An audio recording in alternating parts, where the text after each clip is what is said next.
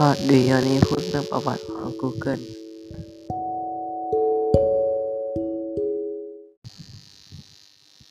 Google ก่อตั้งโดย Larry Page และ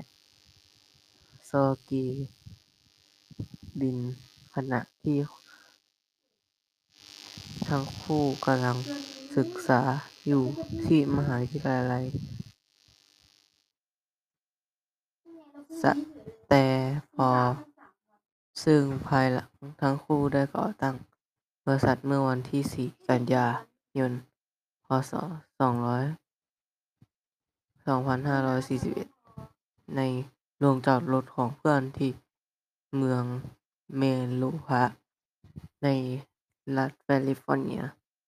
และที่มีการเสนอขายหุ้นใหม่ แก่ประชาชน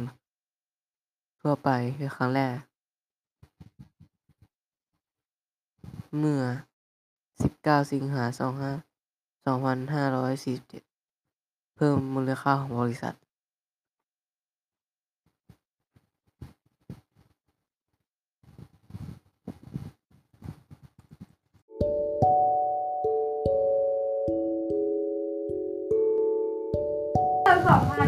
วันนี้จบแค่นี้